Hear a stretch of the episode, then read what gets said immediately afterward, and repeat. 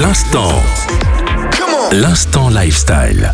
Hello, hello, c'est Noéline dans l'instant lifestyle. Cette année, vous vous êtes dit que pour Noël, vous vous demandiez à tout le monde d'apporter un petit cadeau qui pourrait faire plaisir à toutes les personnes présentes à cette soirée.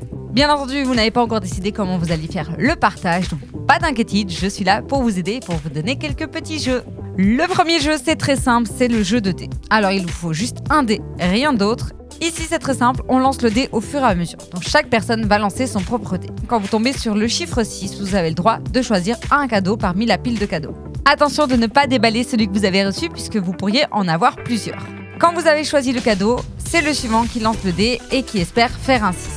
Au fur et à mesure, on prend les cadeaux. Vous pouvez donc avoir plusieurs cadeaux en votre possession si vous avez réussi à avoir plusieurs six. Ce n'est pas un problème.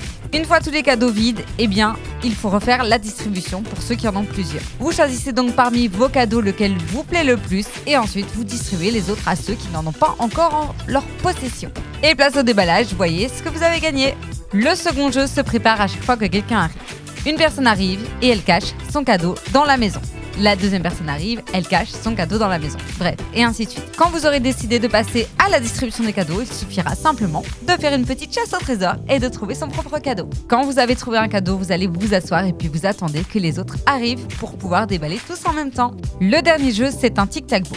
Choisissez le premier cadeau qui fera le tour de tout le monde. La personne qui offre ce cadeau est la personne qui fait tic-tac, tic-tac, tic-tac et qui dira boum quand elle en aura envie. On fait la même chose pour les autres cadeaux et si jamais vous tombez sur un cadeau alors que vous en avez déjà un, eh bien ce n'est pas un problème, vous referez la distribution à la fin à ceux qui n'en ont pas reçu. Je pense que vous passerez une belle soirée avec ces trois petits jeux, donc n'hésitez pas à en choisir un et vous amuser, pourquoi pas les mixer entre eux. Et on se retrouve pour un prochain lifestyle.